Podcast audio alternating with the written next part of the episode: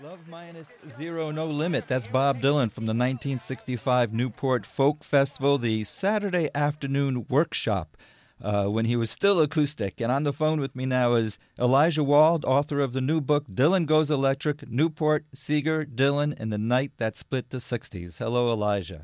Hi, thanks a lot for having me. Oh, my pleasure. There's a lot of revelations in your book, and one of them is Pete Seeger's influence on Dylan over Woody Guthrie. And, and in fact, you devote a lot of the time in your book to Pete Seeger. Why is that? Well, I wouldn't say he necessarily personally influenced Dylan more than Woody did, but he, Dave Van Ronk, who was sort of my mentor and, and one of Dylan's mentors, used to refer to Pete Seeger as the man who invented my profession. And that's kind of true. I had originally, when I was writing the book, planned to sort of do a, a general history of what the folk revival had looked like up to 1960 when Dylan shows up in New York. And then I realized that I could do that whole history just by doing a biography of Pete Seeger, and that that really makes sense because all the different strands of the folk revival come straight through Pete. Um, with the Weavers in 1950 when they had a number one hit with Goodnight Irene that set the stage for all the pop folk groups, you know, the Kingston Trio, Peter, Paul, and Mary. But that same year, he released a record called Darlin' Corey, which was the first record where anyone from the city, from the north, ever listened to old records and learned how to play old style banjo like they were on the old records, which, you know, has essentially become what people have done ever since when they want to learn traditional music. But that's the first time and also, of course, he was the leading figure in the political folk singing movement. So I just felt like to give people a sense of what the world looked like, there was no better way to give them a sense of who Pete Seeger was. It's also important, you mentioned in the book, the integrity Pete Seeger has because he represented, let's say, the, the, the purity of the music, of, of the non commercial aspect of it. Yeah, no, I mean, Pete Seeger was a symbol for people of personal integrity, and Dylan very much included. And the music was part of it, but for a lot of people, even more part of it was the way he had stood up to the anti communist witch hunt.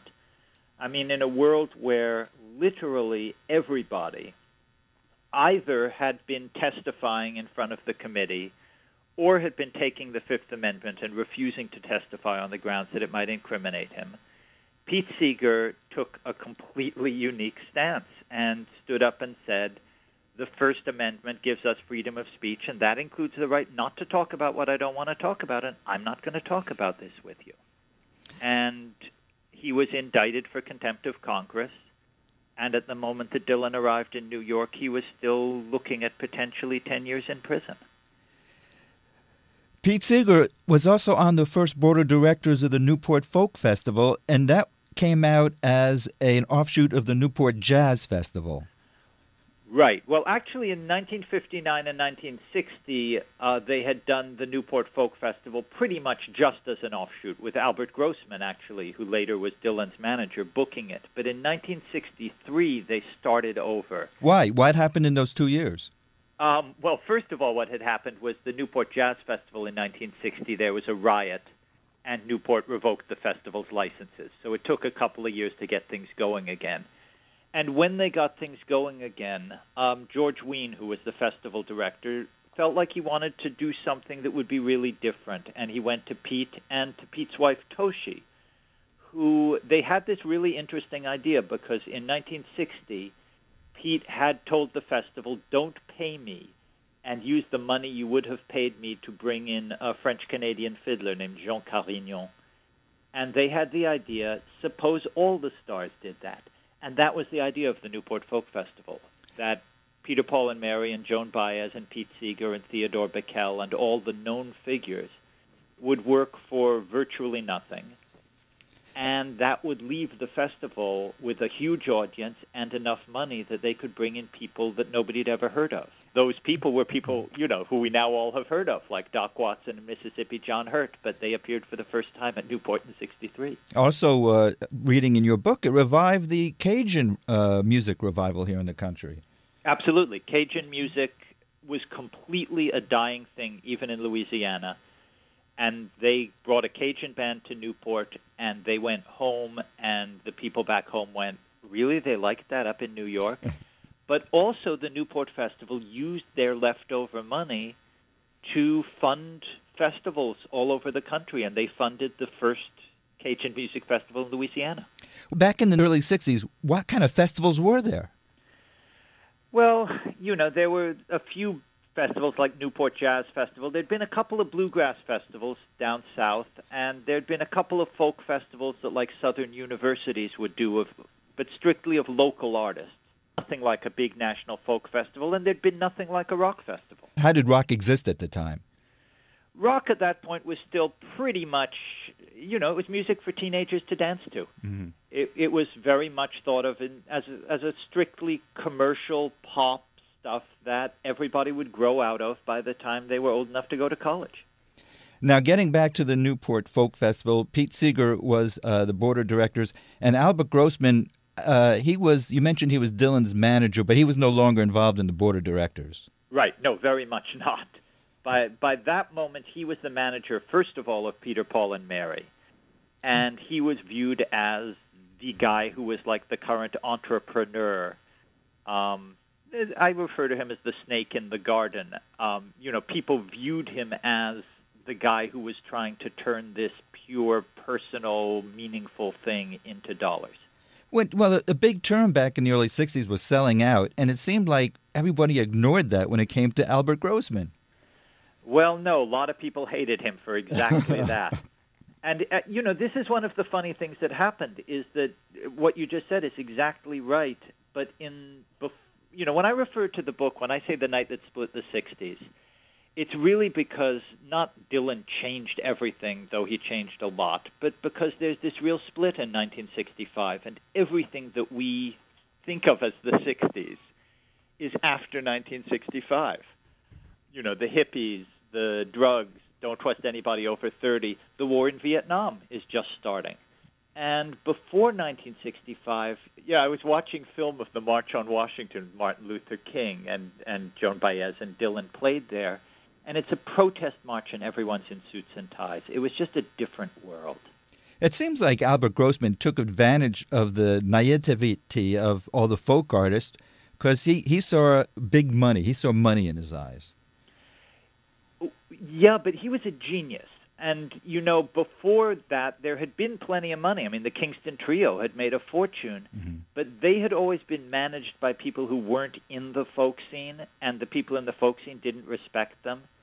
And Grossman's genius was to make a fortune while at the same time, you know, maintaining his artist. You know, for example, he was somebody who was making a fortune but understood that it made sense for his artists to go to Newport for nothing because it was important to be part of that. In your book, you talk a lot about Robert Shelton, who wrote a review of Bob Dylan. How instrumental was Robert Shelton in Bob Dylan's career?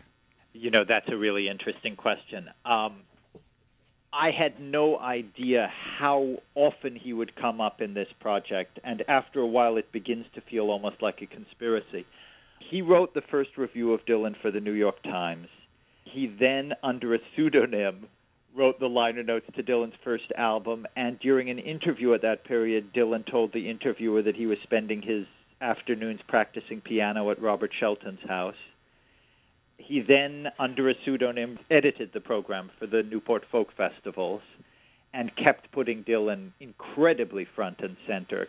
In, in 1963, virtually no one knew who Dylan was, but the program starts with a two page poem by Dylan and a huge picture of him so yeah, I think that you know who knows what was all going on there. Robert Shelton is no longer with us, and I couldn't ask him. But I think for him, as for a lot of people, Dylan really was everything he had dreamed a folk singer might be. He was this young guy who came out of the middle of nowhere. He sounded like a real authentic folk singer. He didn't have a pretty voice and he was writing these amazing songs that kind of summed up what a lot of people were feeling. So leading up to the uh, 65 festival, the 60 the 60, 61, 62 festival was canceled and it came back in 1963. Your book paints that festival as like an idealistic festival. Everyone is in it for the same reason. You just paint such a pretty picture of the Newport 63 festival. Absolutely, and and Dylan is the center of that. And you know, the iconic image from that festival is Dylan on stage, arm in arm with Pete Seeger and Joan Baez and Peter Paul and Mary and the freedom singers from the civil rights movement, all linking arms and singing "Blowing in the Wind" and "We Shall Overcome," with the whole crowd singing along with them. And that that was the image of that festival. And the folk image is pretty safe there as well. Yeah, no, it was a place where people went to, you know, hear the music they loved, be around people like them, and to get the strength to feel like, you know, if we all join together, we really can make a better world. You also do a good job in your book, Dylan Goes Electric, of defining folk music, or at least the different types of folk music. Uh, neo folk, roots, uh, singer songwriter. There is a real split between traditional folk artists and singer songwriters. Well, that's really happening right about this time, right about 64, 65. I mean, all the people who had come into folk music up till about 62 or 63, they were learn what they meant by folk music was old songs.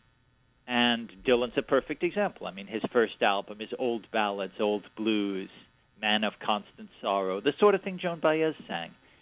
And even the people who were songwriters, people like Tom Paxton, knew a lot of those songs. But then by 63, 64, people like Phil Ochs are starting to show up who really don't know any folk music. He was a journalism major who was excited by the fact that he could turn that into songs. And he couldn't have played at a blues workshop or a hillbilly string band workshop because he didn't do that. So yeah, at that point there's a real split happening. And that Dylan caused, clearly was the leading light of that. Did that split alienate traditional folk lovers? It's sort of hard to say whether it alienated. And you know, I think a lot of people felt this isn't what we do, but yeah, it's fine. Um, in '65, that was beginning to tilt because so much of the audience was coming to hear the young songwriters, and I think some people on the traditional side were feeling like it was starting to swamp the festival. And so, yeah, there were a lot of people already getting irritated about that before Dylan then went on stage with an electric band and just sort of put the nail in the coffin. I'm speaking with Elijah Wald. Let's play the controversial songs that were played at Newport uh, Folk Festival. Now, to be clear, electric music had been played before at the Newport Folk Festival. Yeah, there had been electric music, and that particular weekend had actually started with a concert where the highlight was the Chambers Brothers playing this blazing electric set. But the Chambers Brothers were black guys from Mississippi, and they were supposed to play loud electric music. That was part of their tradition. Alan Lomax, the most pure of the purists, jumped on stage after they finished and said how proud he was that Newport had finally acknowledged America's true modern folk music, rock and roll. But what Dylan was doing was something different. It wasn't, you know, we're all going to celebrate the tradition. It was, I'm going my own way. Has, would, did Dylan plan to go electric when he arrived at Newport that weekend? No, no it was completely happenstance. It happened that the Butterfield Blues Band was there. It happened that they had just hired Michael Bloomfield as their lead guitarist, who had also just been the guitar player on Like a Rolling Stone, which Dylan had just recorded a month and a half earlier. And it just happened that Al Kooper, who was the organ player on Like a Rolling Stone, had come to the festival because he just enjoyed the. So they pulled it together completely impromptu. Well, let's listen to this impromptu performance by Bob Dylan. Here's two songs that he played on the night of. well, night? I called it the night that split the 60s. The night that split the 60s. Here's Dylan at the Newport Folk Festival.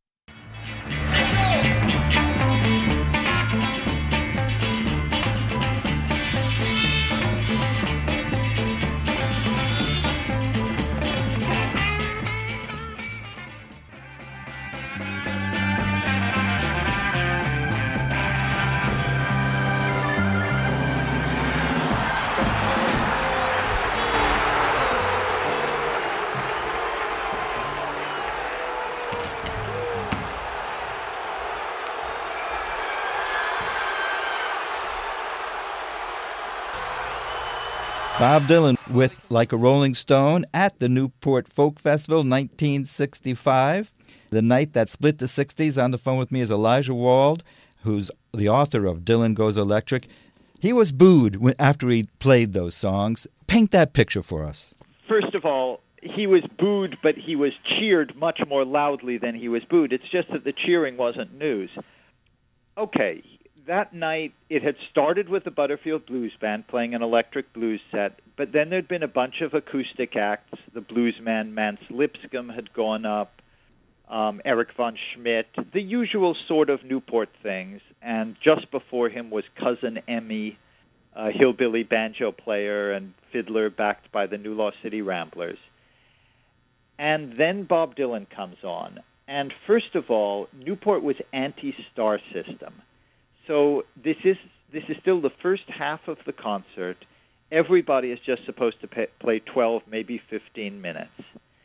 Except, like a Rolling Stone is on the radio, there are 17,000 people in the audience, and probably 5,000 of them are there because they want to hear Bob Dylan. So he goes out. He does his first song, Maggie's Farm. There was certainly some booing some cheering, and a lot of people just feeling utterly confused. Um, they'd never heard anything like that. It was incredibly loud. I mean, there'd never been a rock festival before. Nobody'd ever heard anything that loud sitting outside on a nice night in the summer. Um, and then he did two more songs and left the stage. And there were some people who were upset he'd played electric. There were thousands of people who were irate that they'd come all this way to hear Bob Dylan and he'd played three songs and left the stage. And that's when you really hear the incredible booing. Bob Dylan came back on stage with a couple of acoustic songs. Uh, before I play those songs, though, uh, he also turned his back to the audience, which he never did before. Yeah, that's an interesting thing because you know we for the for 50 years since that night we've been used to Bob Dylan walking on stage, usually not saying a single word, word to the audience, singing his songs, and walking off. So we think of that as who Dylan is. But he'd never done that before that night. Dylan had always been perky and friendly and fun and joking with the audience and chatting and filling all the spaces and smiley and you know, people at Newport, they'd all seen Dylan. They'd all been up close with him, most of them in smaller clubs or at workshops. And they thought of him as, you know, someone they knew, kind of their pal. And for a lot of them, it felt like he really was, I mean, he was, in fact, physically, a lot of the night turning his back on them and facing the band and not talking to them. And a lot of people just felt profoundly alienated by that.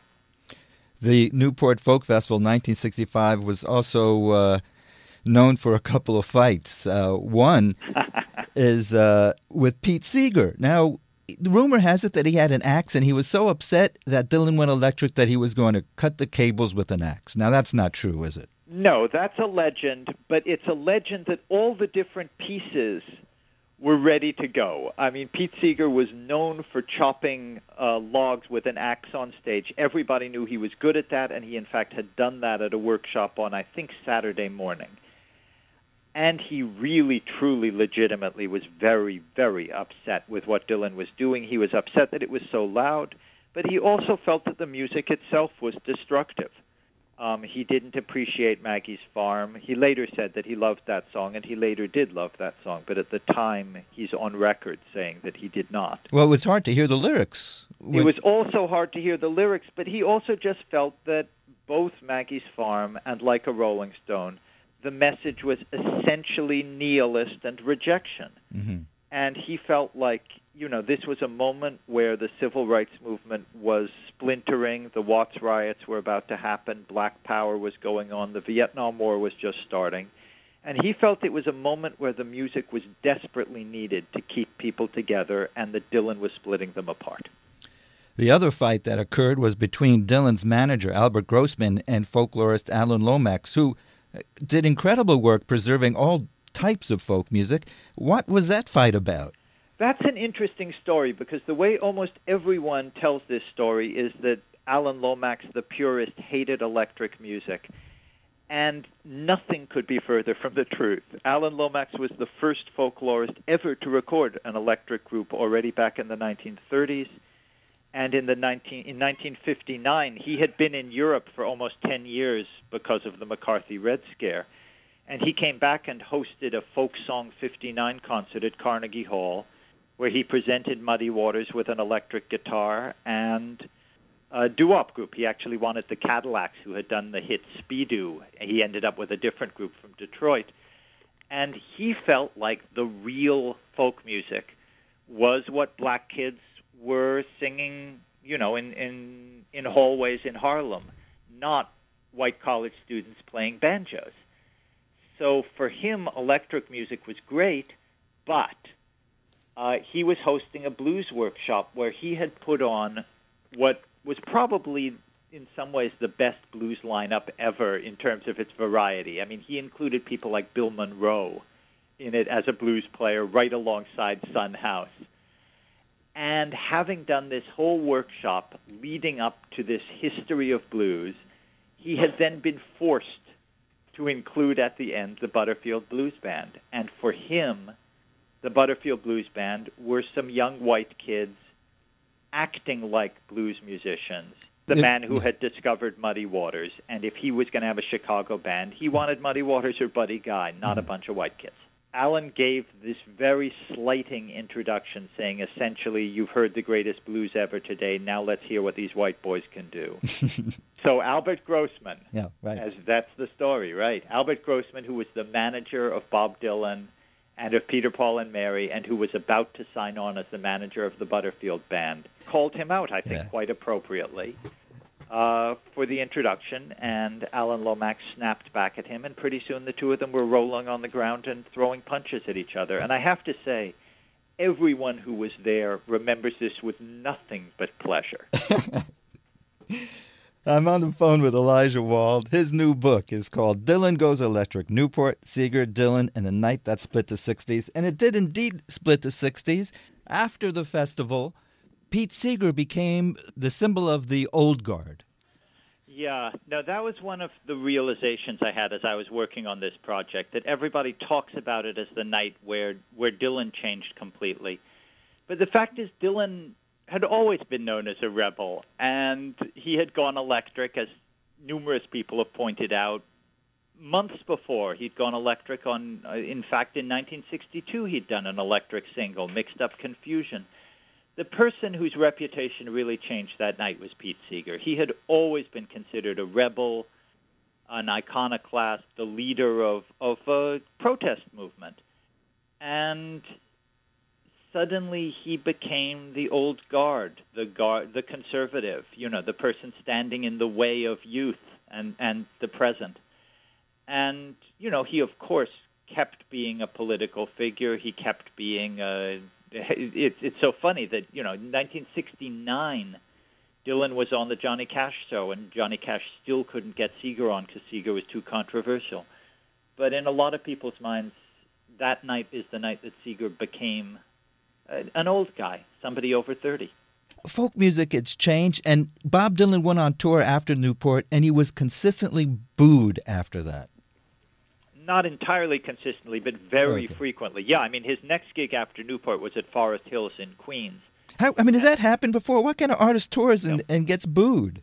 It had never happened before, and I think it's really important to understand how important that was for who we think of Dylan as being, because a lot of people at Newport felt that he was selling out by going electric and was just trying to become a pop star and the fact that he did that tour around the world getting booed at every other stop um, really made the case that no, he isn't selling out. He's bravely going his own direction, and he's willing to take his chances to be an artist and do what he believes in. I think the booing was absolutely integral to how we think of Bob Dylan. Elijah Wald, thank you so much for talking to us. I'm going to ask you one more thing before I play the songs that Dylan did as an encore at the Newport Folk Festival. What kind of impact did Dylan's writing have on the pop culture at the time? Oh, it completely changed the way popular music lyrics have been ever since. And when he went electric, he brought all of the weight and the you know the fact that it was college kid music, music for intelligent people. That's what folk had been, and he brought all of that into rock. And ever since, rock has been that music. It's been the music of intelligent, forward-looking youth. And hip hop too. I mean, that whole idea that pop songs are not just "I love my baby, my baby loves me." He changed all of that. Elijah Wald, uh, this is one of my favorite versions of Mr. Tambourine Man because you hear the connection he has with the audience here. And also, is there significance in It's All Over Now, Baby Blue? I think so. I think it was very much sort of saying, I'm, I'm going somewhere else now, guys. And then, you know, he, and people were then yelling, everybody was yelling, sing Tambourine Man, sing Tambourine Man. So he sang Tambourine Man for them. But you have to remember, those were also the pop fans because the Byrds had just had a huge hit, and a lot of people, you know, they thought of that as a pop hit and were yelling for it that way. It's one of the reasons the Folkies were so upset about the whole thing. Mm. It's a fascinating read. I didn't live that time, but it was real nice experiencing it. You didn't, by chance, get to talk to Bob Dylan. You know, I didn't even try because he has talked about this period and this incident so many times. I was much more interested to see how he talked about it in 1960 or 1970 than to talk with him 50 years later and, and just, you know, get him to say the same story one more time, even if he'd been willing to do it, which he probably wouldn't have been. Thank you so much, Elijah, for talking to us. Elijah Wald, author of Dylan Goes Electric. Here's a recording of Dylan's encore after he went electric on the main stage Saturday night 50 years ago this week at the Newport Folk Festival, we listened to MC Peter Yarrow trying to calm down the crowd and find a guitar for Bob Dylan. He's got to get he's got to get an acoustic guitar.